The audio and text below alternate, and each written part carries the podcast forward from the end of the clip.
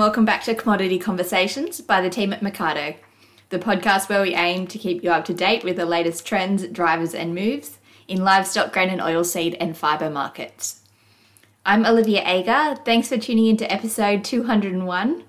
Today we're speaking with Dr. Ross Ainsworth. And for those that don't recognise the name, Ross has a 40 year history as a large animal vet in Australia, mainly in the Northern Territory, working in the live animal export business. He was also heavily involved in the re establishment of the trade after it stopped in 2011 and in the ESCAS program.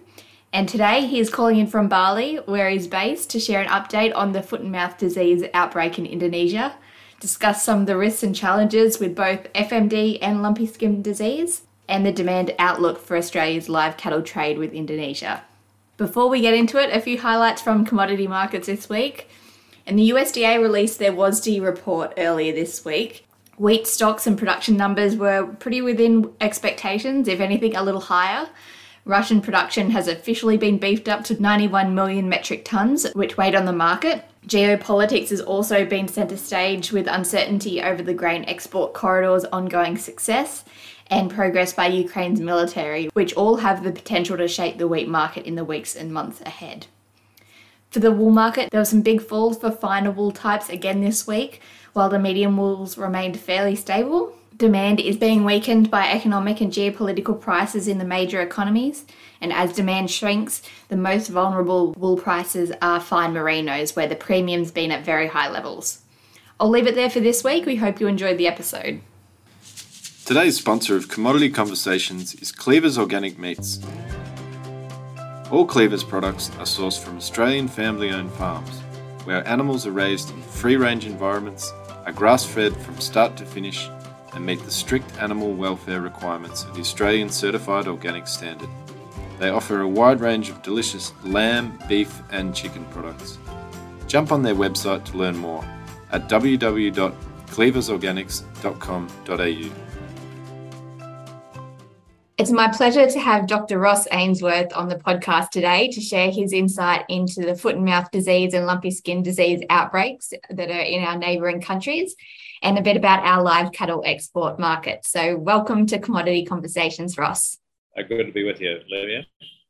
So it was back in May where the outbreak of FMD really started in Indonesia. And I, know, Ross, that you stay very well connected to the situation on the ground over there, being based in Bali. So can you share what the status is now with the outbreak and where we're sort of at with the management of it? Uh, well, the main the main sort of thing to say is that initially it was a, uh, a pretty confused and messy uh, response no one seemed to know just how to handle it. It happened at a very bad time when there was a major religious festival where they slaughter lots of uh, cattle and sheep and goats. So there was a lot of animals being transferred around at a time when that's the last thing you'd want to be happening. There was no vaccine. It took quite a long time for the vaccine to arrive. And the government is not well resourced. So it took them quite a while to, to get a grip on things. So after about three months, probably about the start of this month, they finally seem to have got their act together. They've they have sufficient volumes of vaccine. They appear to be reasonably well resourced to get out there and deliver the vaccine. And probably more importantly for the Australian situation, uh, Bali seems to be getting particularly high level of focus, and that's good for us because the more animals are vaccinated here, the better, and the less chance that uh, the disease will be transmitted uh, by by, back to Australia by tourists returning home. So Bali has, had about two, I just looked before, 230 odd thousand vaccinations, and uh, that's about a third of the, uh, the, herd, perhaps. And the, the vaccination process is going very quickly here, probably more quickly, it would appear, than any other province in Indonesia. And so that's pretty encouraging. And of course, in the Australian end, the Australian government, I thought, was a bit bit slow off the mark, and uh, but now they've ramped up biosecurity at the airports and other entry points. So I'm much more confident about the uh, biosecurity in Australia, preventing it getting out, and the vaccine program here, preventing it leaving. So it's a much better risk situation, a much lower risk situation here than it was two months ago. Think that's really encouraging in a few of those statistics there, Ross, that the risk of transmission does seem like it's decreasing. Do you think there are many challenges out there to sort of get us to the next level, or are we on the right path forward to really, really reducing the risk down of it transmitting to Australia? Uh, well, we, we can't probably can't go a lot faster than we can. It all it all revolves from my perspective. Now that the biosecurity is right in Australia, the main thing is to get these animals, especially in Bali, fully vaccinated. So the the statistic, which is a bit rubbery, but the best we've got is there's about 600,000 cows here. So they need to be vaccinated twice, 21 days apart. So that's a 1.2 million, and we're 230,000 doses. So it's a fair way to go. Um, they need a lot of equipment. Uh, they only use single dose syringes uh, and, and they need to be thrown away. And, and the average farmer's only got two cows. So there's an awful lot of uh, equipment required and manpower required to get around and do so many animals in so many different locations. So that's the challenge, but it would appear as though Bali is better resourced than elsewhere. The other thing that's happening is that there's a the G20 international meeting is here in uh, November. So the Balinese government, the federal government, is very keen to firstly prevent any suggestion that uh, tourists shouldn't come here because of uh, potential disease spread. And also, they'd like to put on as good a face as possible once the international community arrives here in, in November and be able to say that the disease is under control. So, I'm guessing that they're prioritising their resources here. That's the way it looks on the statistics, because the Bali statistics are way ahead of most other provinces, and if anything, getting further out in the lead. So, generally it's a pretty good situation, but we've still got a long way to go 230 odd thousand and, and at, at least 1.2 million just to get to two doses for each animal. It's still a long way. Then there's about uh, the guess figure is six or 700,000 pigs. They need to be uh, vaccinated the same, and 50 odd thousand goats. So there's still plenty of golf left in it yet. Absolutely. And of course, there's the other biosecurity threat of lumpy skin disease, which I understand that has a higher probability of an outbreak being transmitted in Australia to FMD. Is that right? Uh, that's my point of view, anyway. When foot and mouth arrived here and there was no vaccine and, and the same old biosecurity in Australia, my gut feeling was that the, the risk to Australia of getting it getting the disease from Bali was something like 50 50. Not many people agreed with that, but I'm in the, the main tourist suburb of Seminyak, right in the middle of it. And there's 100 cows within 300 metres of where I'm sitting right now.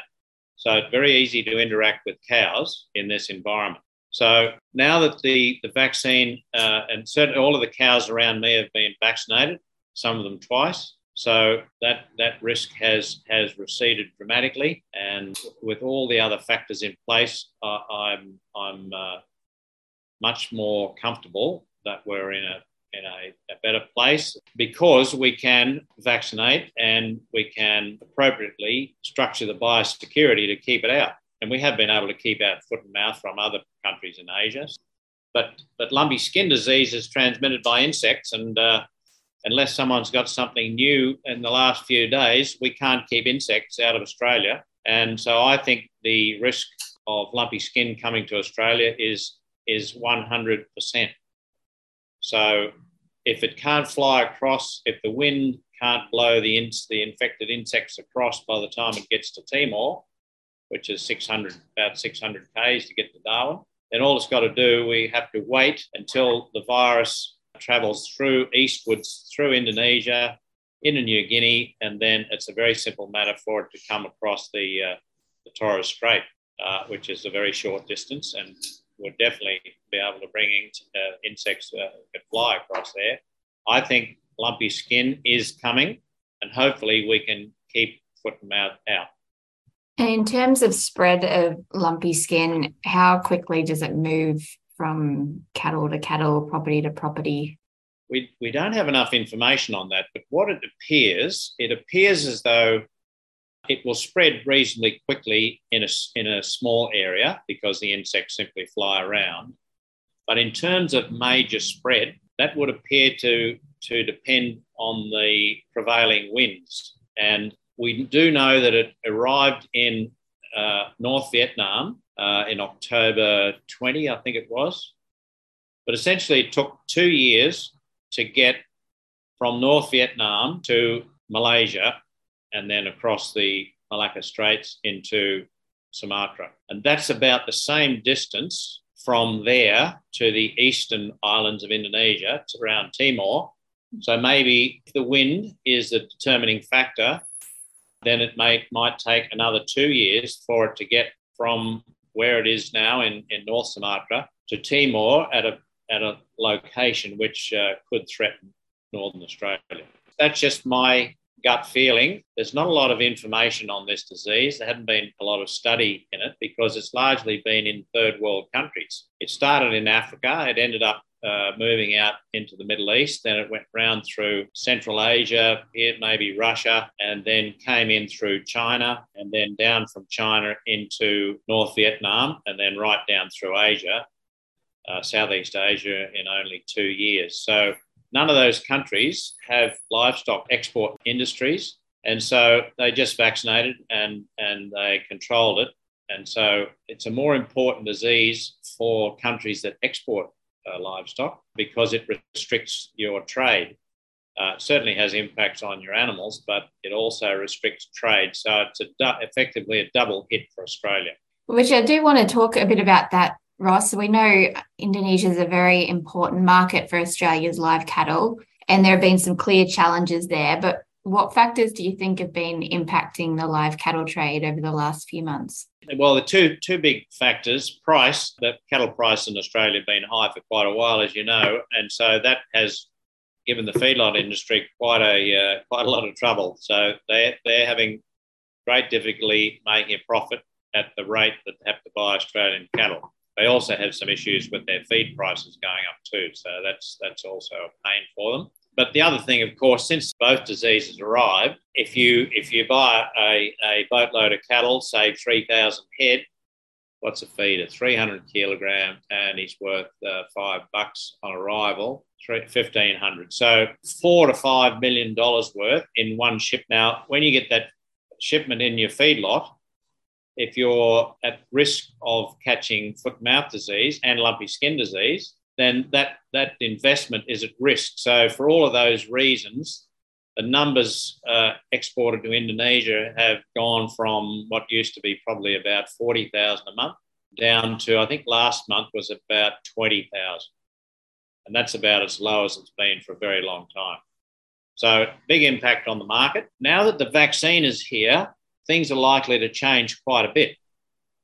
So the price in Australia is still reasonably high, but not, not as extreme as a few months ago. But now they can vaccinate those animals immediately on arrival in the feedlot because they've got plenty of vaccine in the fridge now. Plus, the other thing that's happened has been a lot of fat cattle in the in the Indonesian domestic trade have died or been emergency slaughtered because they had foot and mouth or, or lumpy skin.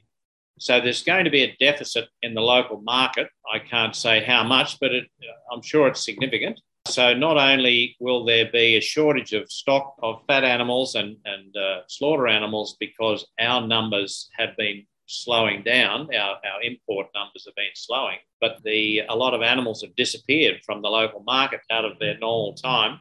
And so there's uh, there's on the one hand a supply shock, and on the other hand, demand is a little weak at the moment because we think that the, the public here is a little bit nervous still that there is some danger in eating uh, meat from potentially infected animals. And so there's some resistance for with consumers uh, right now, but I don't think that'll last for too long once they realise it's not dangerous. So supplies are down, inventories are down, and so I think that there'll be quite strong demand for Australian feeders, but uh, the only thing that'll hold that up is, is the price. And your guess on uh, what the price will be is as good as uh, anyone's. Yeah, and it's really good to hear that positive demand story coming through there. But the other side of it is whether we've got the cattle to supply it as current forecasts for a pretty wet season ahead and whether there'll be enough to fill boatloads and keep that constant supply going through. Yeah, well, the ter- Queensland's probably got a, a, better situation than the Northern Territory. The Northern Territory had a rather disappointing wet season last year. And then there was some unseasonal rain in middle of the year around July, which killed off a lot of grass. So the, the, the numbers uh, available in the territory aren't quite back to where they uh, everyone would like them to be. So there's still a bit of herd regrowth to happen, uh, especially in the territory, uh, but elsewhere as well. So we're not fully ready to uh, to supply exactly what they need, or if we are, then the price will have to go up, and that'll probably cause them to uh, to slow down again. Yeah, and look, we've we've spoken about you know the lessening risk factors due to the um, the vaccination over in Indonesia. We know that our biosecurity measures have been improved, and we've sort of gone here from uh, that initial alarmism and that real fear of FMD knocking right on our doorstep, and as time sort of rolled on and there's been more information that's become available, the message is more about staying alert rather than being alarmed. But what can our producers be doing on farm to make sure they're treating biosecurity as best they can? What sort of simple processes can they put in place to make sure they're ready? Yeah, look, I'm, I'm sure that they've all been been told or been advised that they should they should be very careful about who they let on their property and do do a bit of uh, research on, on any visitors you have, people from the farm or the, the station have, have been uh, overseas, uh, particularly in Indonesia, then just the logical, sensible things that uh, make sure people have had a uh, plenty of time, at least a week, in, in somewhere else after they've got back from Indonesia before they might come to the farm and then and then uh, make sure that they've changed their gear and cleaned their shoes and all, all of the, all the usual things. But uh, put a lock on the front gate and a sign on it saying "Ring me before you you want it when you want to come in," and then we'll work it out uh, once you once you let me know. It's it's really that that serious, and uh, yeah, every it's everyone's got to do their part from the tourists coming home, uh, the people in the airport, biosecurity and international airports, just the general public's got to think about it. Everybody in, in the whole of Australia needs to be aware that this is an absolutely uh, devastating disease and do the best they can to, to make sure they don't present any risk to spreading it into Australia. Although there was a lot of alarm earlier in the year, to take a good thing away from it is that people are certainly aware of the issue and, some of the measures they can take to reduce the likelihood of it coming to Australia. So I think that's one positive to take away from the situation. Yes, certainly uh, the alarm was uh, very much justified, but I think that that has now driven some serious uh, rethink by by most uh, most farmers and pastoralists to make sure that they don't put themselves at risk. Just on, I just read something this morning um, which uh, I, uh, gave me some uh, encouragement, was that there would appear to be um, developing a, a new vaccine which covers both foot and mouth and, and lumpy skin disease through universities in Queensland, I think. But it's been it's been given some funding, and that is uh, extremely welcome to hear that. I think lumpy lumpy skin will be an ex- a much more dangerous disease than what you read in the textbook. So if, you read the literature, it says, you know, the animal gets lumps on its skin, there's a few internal lesions, but uh, the death rate's quite small and, you know, some some basic uh, simple treatments and the animal recovers. But as I said before, all of these, all of the disease has always been in uh, primarily third world countries and in all of those countries, cows are very valuable. And essentially, they live in the backyard. They might go grazing, but they're all carefully managed individually. And so, if an animal gets this lumpy skin disease, it's a simple matter. If you, if in the shed in the backyard, then you give it some some topical treatment, keep the flies off it, and uh, feed it well, and look after it, and it recovers. But if you've seen the photographs of, of these animals with lesions all over their bodies, and imagine that animal uh, in North Australia during the, in the middle of a wet season, mm-hmm. then imagine it's a cow and a calf, and the calf's got it too, and the mother's got it on its udder, and the flies are tearing at the bits. Uh, I think the mortality rate in the northern part of Australia where animals can't get individual care could possibly be enormous. So it's a very different situation than the rest of the world where animals are able to be given the appropriate care as required. So I think it's going to be a very, very different scenario if and when it gets to Australia. That's that really worries me. If they don't have a good vaccine, then we're in real trouble. Well, let's hope that Queensland University project that you're talking of really gets some pace behind it. Absolutely. And it, there are other issues too. It's uh, the current vaccine for, for lumpy skin is a live vaccine. So you have to virtually bring the virus to Australia.